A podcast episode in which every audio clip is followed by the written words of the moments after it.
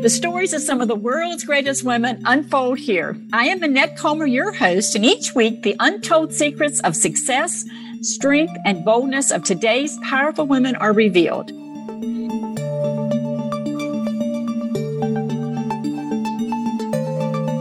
This woman grew up in an educated family in a small rural town. Her father treated her like a boy, so she assumed she could do anything boys could do and she always expected to do her best and seemed to excel in most things. Early on, medicine caught her attention, and she decided instead of marrying a doctor like many others desired, she would be the doctor.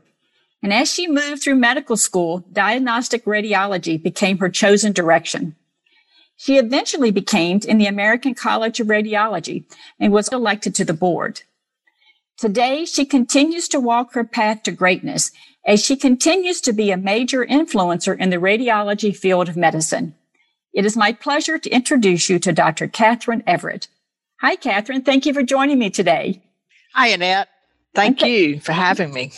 Well, and we're going to have so much fun today. We have limited time, so I'm going to jump right on in, okay? Okay. So you told me you always wanted to be number one in your field yet you didn't have a lot of confidence. Do you have plenty of confidence these days? Um, I liken myself to Winston Churchill. The older I have gotten, the better I've gotten, and the more confident I've gotten.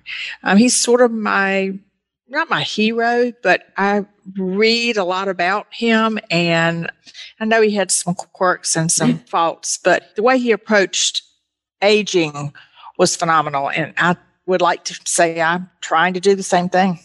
And how hard was it for you to hang on to your confidence in such a competitive male dominated space?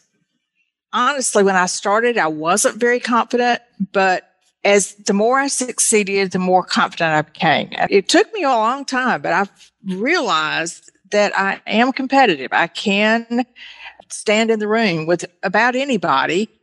And as I've gotten older, I'm willing to try it more and really stand my ground. Interesting. So before I leave this, because you've said something that's kind of interesting, you know, sometimes women think of competition as almost as a dirty word. Mm-hmm. And I am like you in that competition is not something that I'm afraid of. And I think women think it's a dirty word because they think it's all around ego. Do you think that's true? Particularly women my age were almost groomed to let the man win, to um, you know defer to the man, and my father didn't look at me that way. As you said, he treated me like a boy, and he expected me to do the same things my brothers did, and as well as they did, and compete with them. So it never, even though the culture was deferential to men, I personally never felt that growing up. And so when I walked in a classroom, I didn't look around and say, oh, geez, I'm not going to do well because there are a bunch of men in here. I actually looked around and said, oh, gosh, it looks like there are some really smart women in here. So I was more competitive actually with women just because of, you know, the way I grew up. Right. Interesting. And your parents actually did you a favor, your father, in treating you that way mm-hmm. because you never knew there was any other way to be. So as a, a full-time practicing physician, you also became the mother of five children. Mm-hmm. Now, most would see this as a tough balancing act. So what were your secrets to pulling it all off? I decided early on that I was going to focus on two things. My job, my profession locally, you know, to be the best radiologist I could, and also to spend the time that I had other than that with my children and doing things that were important to them and to me, actually, which was doing things with them. So a lot of the uh, professional societies and places that normally people would go to further their networking and further their careers statewide and nationally, I just didn't participate in. I said to many a radiology friend, Rip Van Winkle, I'm disappear from uh, radiology societies for 20 years, 25 years until I get my family where they are independent, and then I'm going to jump back in and give back what people have given to me who volunteered all these years. Now, that's a beautiful thing. And you said something that I hope those listening really paid attention to because you didn't make it an all or nothing, meaning you didn't say, I either have a career or I be a mother. which I think so often women feel the pressure to make that choice. Yeah. I know for me, I felt that, that pressure and I chose career over children. But you found a beautiful way to do it. You said, okay, I'm not going to engage at the highest level in my career that I know I'm capable of, but I'm not going to step out either. I'm going to stay current and be the mother on the weekends that I so much want to be. I also had something that mothers have to have. I mean, absolutely have great childcare. I think solving that problem certainly for me was the most important thing. My husband helped, but he had a job that was traveled some. So I had to have someone who was available who could be with my children if I was on call and got called in, um, who loved them and who treated them like they were her children. Right. And she did. She's still with my family. Everybody, we love her. So she became a family member, didn't she? No, she's a family member, no question. Yeah, no doubt about it for sure. And I'm sure your children feel that as well. So the I'm not good enough voice was something you struggled with. And I've certainly have struggled with that as well. So what advice would you give as to how to not let the not good enough voice negatively impact a woman's success path and dreams? I think you've always got to step out of your comfort zone. I know that's kind of a cliche, but you just have to do it. When you look at things and say, well, gee, I don't know if I can succeed at that. I don't know if I will feel comfortable. Um, for me, it's public speaking. I forced myself to do it. And I wasn't very good at it to begin with. But, you know, the more I've worked at it, the better I've gotten. If you just sit back and relax and don't challenge yourself, you don't grow. And frankly, I don't think you can be happy that way. That may be a personality trait, I have to admit, but you just have to keep trying and you will succeed. Not all the time, but the more you do it, the more you practice, the better you get. Let's, let's stay in this space for a second, Catherine, because this not good enough voice, I think is particularly predominant for women that are very driven. We have very high expectations of ourselves and we never quite measure up to the mark of what we think we should be capable of doing. In reality, we probably exceed most people's abilities of what they can do just with our driven personalities mm. and not giving up. But I'm wondering if part of the problem that we have is our expectations of ourselves. Because you said something key. You told me that the way you moved past it was you realized you weren't going to be very good at the beginning mm-hmm. and you accepted that. Yes. Again, it's comfort zone. To me, it's just, I look at something and if, if I think I want to do it and I'm a little bit challenged and a little bit uncomfortable about it, then I go for it. I know that sounds kind of crazy, but it's the way I enjoy life.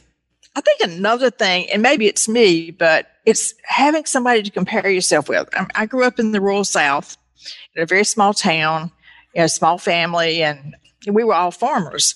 And I had no idea whether I could be competitive with someone from New York City or, you know, uh, somebody that went to a private school. And so every time I faced a challenge like going to school at Duke, I never knew until I got in the situation whether I was competitive or not. And by that, I mean just would I fit in? Would I be able to do what was expected of me? So I think that added some to the insecurity or the not good enough. I think everyone has to realize you got to try. You'll find out. I mean, eventually something will happen and you'll figure out where you are. But if you don't keep trying, you'll never know. Yeah, and I'm going to stay in this space just a little longer because it leads into my next question, which is talking about this comfort zone. Because in a previous conversation, you told me, and you were pretty blunt about this, that you felt that the comfort zone could be a person's worst enemy. And do you think that we as women tend to stay in our comfort zones a little too long? I think it depends on the personality or the nature of the woman. You know, women, and we discuss this, there are certain people that are driven. There's an internal something that just always pushes you to do more or do better or take on another challenge. And everybody's not built that way. So I think I, have a lot of friends that are extremely happy where they are. They could have done more things, really smart friends, but they're happy in the space that they're in. They don't feel like they missed out, but I would have. So I think that you, you got to recognize who you are but make sure it's who you are and not that something that somebody else has put on you. Yeah. I'll, go back to the culture of, you know, deferential. I'm not trashing men here, but I mean, that was a culture when I was growing up. Well, I, and that is a culture that still exists in many spaces mm-hmm. that are still like that for sure.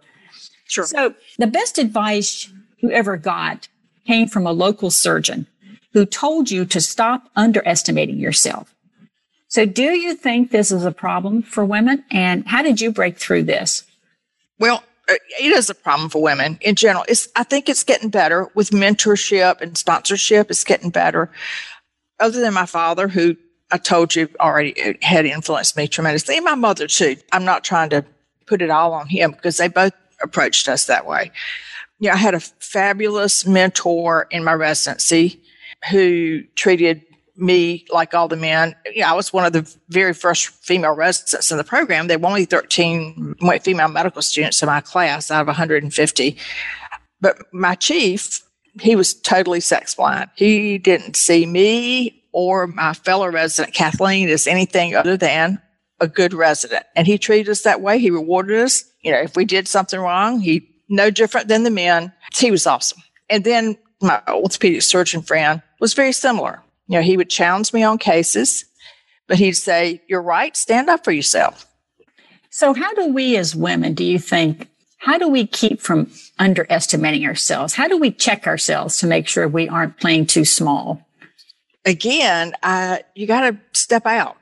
You got to open your eyes and see what's out there. And if it's any, something that interests you, try it's it's always nice to have support. You know, I really think you should stay away from toxic people, uh, people that drag you down. It's important to do that.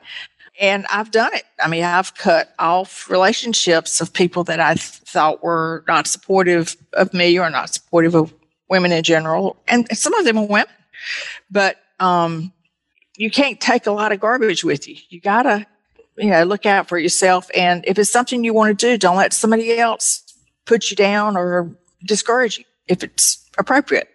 Yeah, and, and I think you made a good point there that you can't take the garbage along with you because it tends to weigh you down, doesn't it? Right. I think sometimes women have trouble letting go of the garbage. I think there's a feeling of guilt uh, that we should be uh, nurturing to all and should be, I don't know. Sure. I, I, don't know what, I can't what the right description is, but I sense it in myself at times of feeling almost uh, that I'm abandoning somebody. I think it's also, um, you know, when we'll get back to children, when you do things as a mother and there are other mothers around, particularly, I think in, in a situation when my children were growing up and I was in the South in a small town, even in my profession, some women are intimidated by a professional woman actually some mothers actually sort of shunned my children you know they weren't included in things because i wasn't able to do you know i wasn't a den mother so my children weren't in boy scouts but you have to in that situation I think it's important not to be overbearing, not to be intimidating, but still be who you are. You can't turn into, um, you know, I, I cut up 25 oranges today for the soccer team if, in fact, you didn't have time to do it that day. So maybe you stopped at, you know, bought a bag of pineapple from the grocery store, which works. You know, I think you can fit in, but still maintain who you are. And it's hard for some women. They feel, particularly working women, they feel challenged by maybe not doing as well as with their children as they think they should.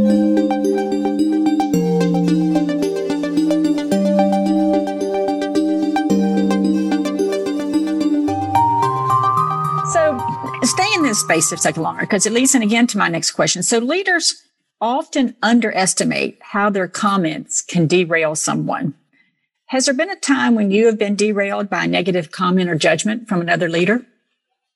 Um, I, I, can tell you, uh, interestingly, in business school. Now, I went to business school when I was in mid to late career, and I went to a you know well-respected school in the Northeast, my classmates were generally in their 30s and 40s, and I was older. And that's probably the first time I've ever really kind of felt um, like I was looked down. I never, I don't know. It was a, it was an unusual situation. I felt like the young men in the class were sort of bitter or um, condescending um, because they didn't think I belonged there.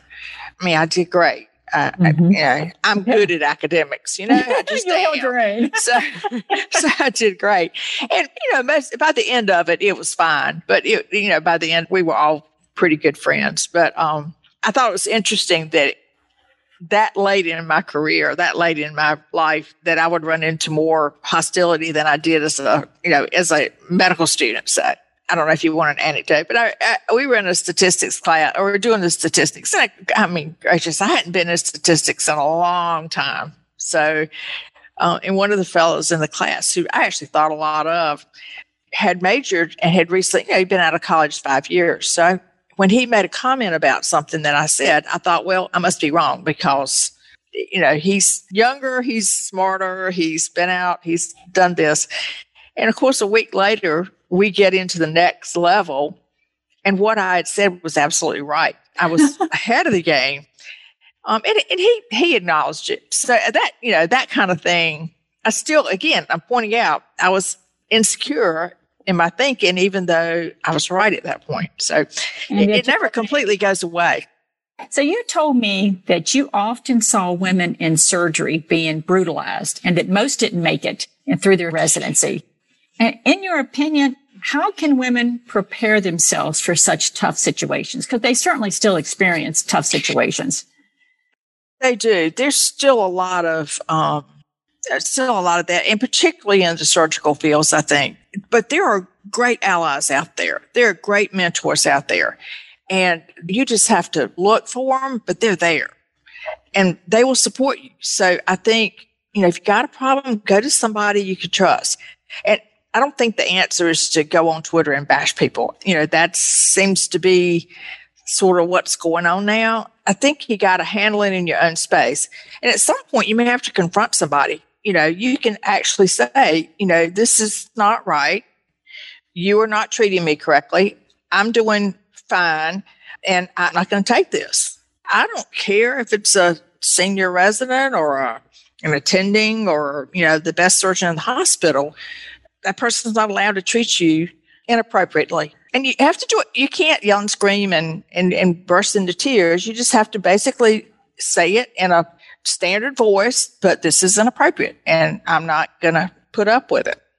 Most of the time, those situations are not related to someone who's not skilled or someone who doesn't do the work or someone if you're if you're criticized for that that is appropriate if you want to be a surgeon you got to be a good surgeon you can't just not show up for rounds and not practice and all that but if it's something that you're pointed a finger at that's not appropriate you have to say so so, do you believe that women in medicine still face prejudice, gender injustices, and sexual harassment, or you think these have all disappeared with the empowerment movement?